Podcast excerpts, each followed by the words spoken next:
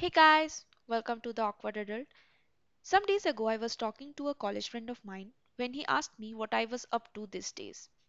I told him that I have been taking some classes apart from day to day office work since finally now I have a little money to actually spend on myself and also some considerable amount of time, and that it really helps me to relax after a long day.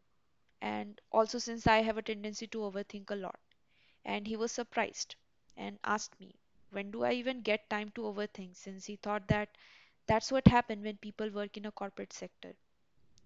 So, this wasn't the first time I had this thought coming from someone about being in an IT sector, and it's sadly actually true. After joining as a fresher in an office, this is the time we actually have maximum freedom. Since you are earning on your own and you don't have the guilt of spending it on something you love to do. But I know this doesn't always happen. We often find ourselves making excuses like we don't have enough time, we are stuck in work, work is hectic in weekdays, and weekends are spent in partying, which is important to cool off the heat of weekdays, only to start the process all over again in Monday. But again, this all boils down to priority. And many of us are struggling at prioritizing our work. I guess you guys have heard this nobody is ever busy It's all about priority. If someone cares enough, they will find time to do it, even if their life is very hectic one. It's not about procrastination, it's about not giving enough priority. The only thing standing in your way to achieve something is you and your excuses. And I think the main reason we are not able to prioritize is because we don't know what we want. We want the world. We want to be better than everybody else. So we become depend- dependent on what everybody else is doing. So that we can excel in the field others are interested in. I mean, do you even see how ridiculous that is? But that's what we do follow the crowd. We act not according to what is important, we act according to what is immediate. And of course, there is society and parents. So if you look at the planning of a girl's timeline, which is pretty much the same as boys, but the, the constraint in girls' timeline is uh, a little more than that of boys. The typical planning goes something like this. I have heard this a lot that women should have their first kid before reaching the age 30. So the latest age is 29. Now, they want to enjoy their married life without kids for like 3 to 4 years. So that means they should get married latest by 26. But they also want to know their spouse for like 2 to 3 years before getting married. So that means the girl should find the chosen one by 24.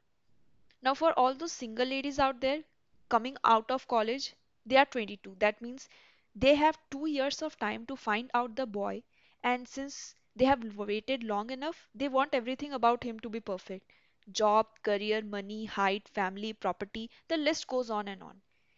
Also, these two years, they want to have some work experience, complete their masters before marriage, work on a hobby, and also enjoy their life. So, there you are. Tricky, isn't it? I will not go forward and tell you to do this and that, like make a vision board or like stop procrastinating, because I'm neither experienced enough nor successful enough to tell anyone to do anything. And I know you can find tons of these videos in YouTube and they actually never work to tell the truth. I mean, it keeps you motivated for like what? An hour? And after that, it's all gone. And I think the main reason for it being they don't teach us how to internalize. Unless we internalize these things, we can't be motivated to care enough to hustle. And other people can do very less in helping you to internalize.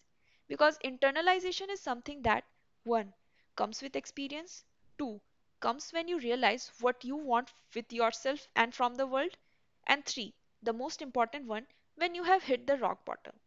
That's right. You have to experience failure. And guess what? There is no such timeline for that. That is, you will never know when you actually feel it or when it actually happens. You can't just sit and plan and say, okay, well, I'll hit the rock bottom when I'm 22, because that's not how things work. They will work out when they are supposed to.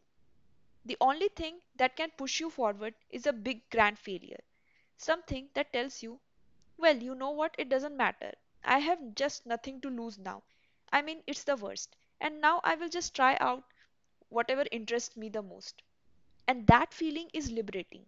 It's like a phoenix moment when you will be arising from the ashes of your own burnt self. It's easy to say, never compare yourself with others. And I know it's very difficult not to. But it becomes easier when you know what you give priority to and what's important to you. I will not lie, when I was in school and also when I was in college, I used to compare myself to others a lot. No matter how hard I told myself that everything is fine and I don't need to compare myself to others, I used to feel bad about myself. But when it hit me that I was chasing certain things only because other people values it, I realized how ridiculous it is. And now I'm finally starting to give priority to things that I feel are important to me. And it's much better this way because now even though I know that I'm going slow, I know what I am pursuing and what I need to do to reach it. It's my path and I'm in control of it. And the reason I'm sharing this with you is to help you internalize, to help you find your own path and own it. Don't just do things because others are doing it and just because you will be left behind. Take your time and create something on your own. And one more thing I want to share with you this is something that I came across and found very useful.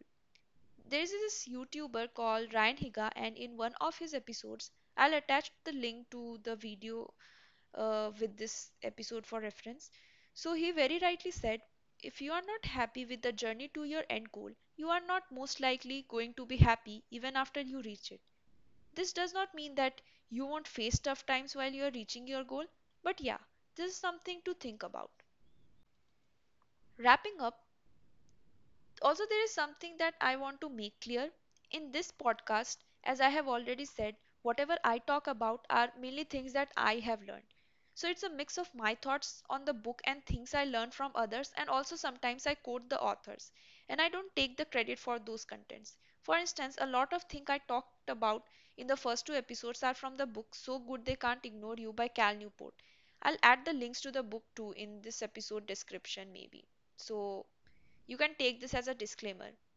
Maybe I should say this really fast, as they do in disclaimers.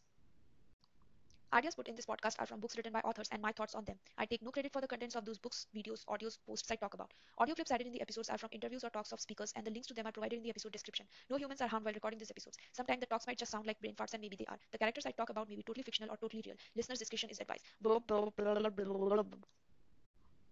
In the episode next week, we'll be resuming Don't Follow Your Passion Talks, will, where we'll be talking about the third rule that is the importance of control. To give a preview, we'll be talking about while you are developing your skills, you'll be coming across two control traps. And while in one of them you have to avoid it, in the second one you have to take control. So we'll discuss that in detail.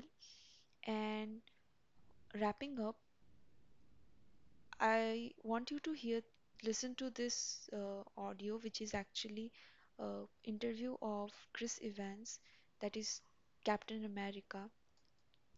And I have also attached the link uh, in the episode description. So it is actually published by Motivation Madness. So here Chris, Chris Evans talks about brain noises, and I find it pretty interesting, and I guess you will like it. So here it goes. If you could give yourself advice, like look back and, and, and talk to the 12 year old version of yourself, Yeah. what advice would you give? You know what I'd say, and it sounds, it might, it, it might seem oversimplified, but it's profound. I, I'd say, shh.